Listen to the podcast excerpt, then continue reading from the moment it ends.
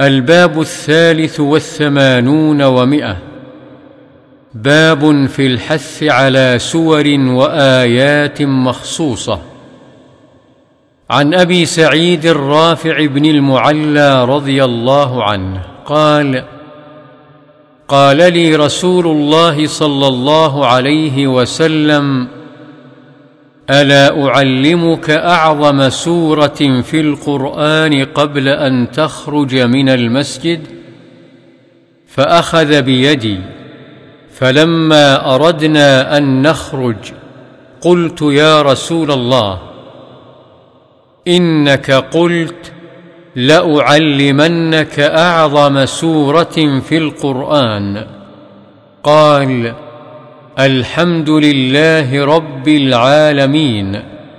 هي السبع المثاني والقرآن العظيم الذي أوتيته.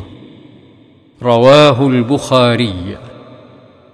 وعن أبي سعيد الخدري رضي الله عنه أن رسول الله صلى الله عليه وسلم قال في قل هو الله أحد والذي نفسي بيده إنها لتعدل ثلث القرآن.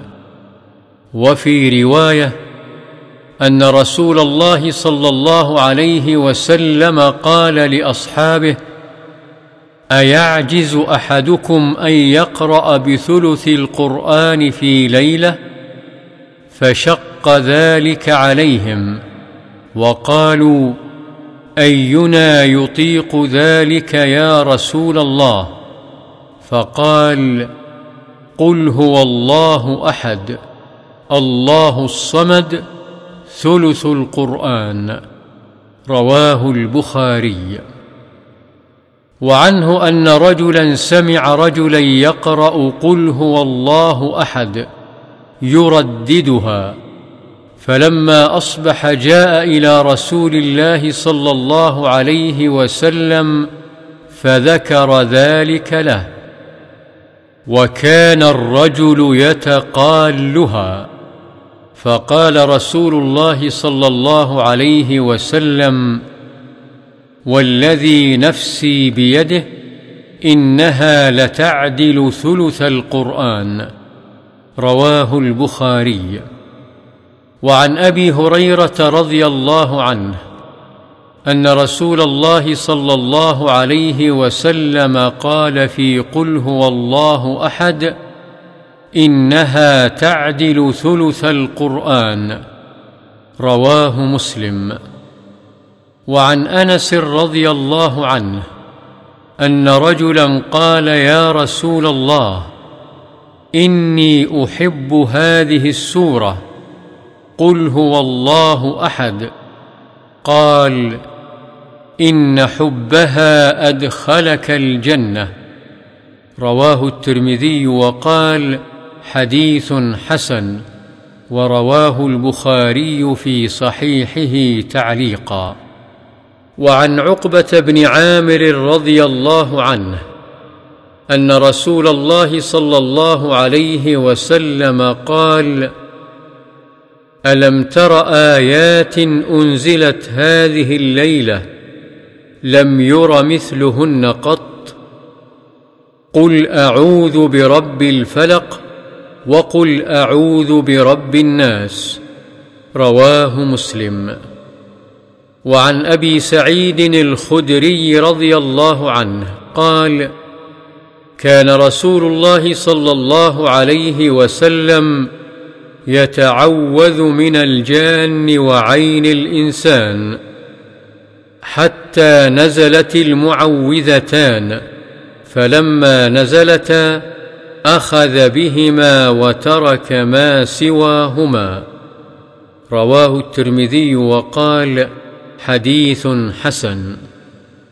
وعن أبي هريرة رضي الله عنه أن رسول الله صلى الله عليه وسلم قال من القرآن ثلاثون آية شفعت لرجل حتى غفر له وهي تبارك الذي بيده الملك رواه أبو داود والترمذي وقال حديث حسن وفي رواية أبي داود تشفع. وعن أبي مسعود البدري رضي الله عنه عن النبي صلى الله عليه وسلم قال من قرأ بالآيتين من آخر سورة البقرة في ليلة كفتاه. متفق عليه. قيل كفتاه المكروه تلك الليلة وقيل كفتاه من قيام الليل. وعن أبي هريرة رضي الله عنه أن رسول الله صلى الله عليه وسلم قال لا تجعلوا بيوتكم مقابر. إن الشيطان ينفر من البيت الذي تقرأ فيه سورة البقرة. رواه مسلم. وعن أبي بن كعب رضي الله عنه قال قال رسول الله صلى الله عليه وسلم يا أبا المنذر أتدري أي آية من كتاب الله معك أعظم؟ قلت الله لا إله إلا هو الحي القيوم. فضرب في صدري وقال ليهنك العلم أبا المنذر. رواه مسلم. وعن أبي هريرة رضي الله عنه قال وكلني رسول الله صلى الله عليه وسلم بحفظ زكاة رمضان فأتاني آت فجعل يحثو من الطعام. فأخذته فقلت لأرفعنك إلى رسول الله صلى الله عليه وسلم. قال إني محتاج وعلي عيال وبي حاجة شديدة فخليت عنه فأصبحت. فقال رسول الله صلى الله عليه وسلم يا أبا هريرة ما فعل أسيرك البارحة؟ قلت يا رسول الله شكى حاجة وعيالا فرحمته فخليت سبيله. فقال أما إنه قد كذبك وسيعود.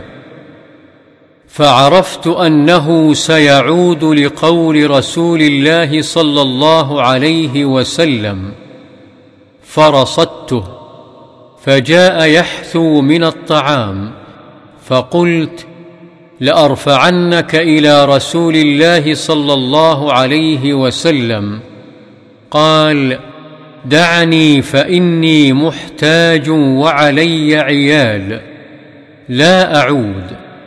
فرحمته فخليت سبيله فاصبحت فقال لي رسول الله صلى الله عليه وسلم يا ابا هريره ما فعل اسيرك البارحه؟ قلت يا رسول الله شكى حاجة وعيالا فرحمته فخليت سبيله. قال إنه قد كذبك وسيعود. فرصدته الثالثة. فجاء يحثو من الطعام فأخذته. فقلت لأرفعنك إلى رسول الله صلى الله عليه وسلم. وهذا آخر ثلاث مرات. أنك تزعم أنك لا تعود. فقال دعني فإني أعلمك كلمات ينفعك الله بها. قلت ما هن؟ قال إذا أويت إلى فراشك فاقرأ آية الكرسي فإنه لن يزال عليك من الله حافظ ولا يقربك شيطان حتى تصبح. فخليت سبيله فأصبحت. فقال لي رسول الله صلى الله عليه وسلم ما فعل أسيرك البارحة؟ قلت يا رسول الله زعم أنه يعلمني كلمات ينفعني الله بها فخليت سبيله. قال ما هي؟ قلت قال لي إذا أويت إلى فراشك فاقرأ آية الكرسي من أولها حتى تختتم الآية.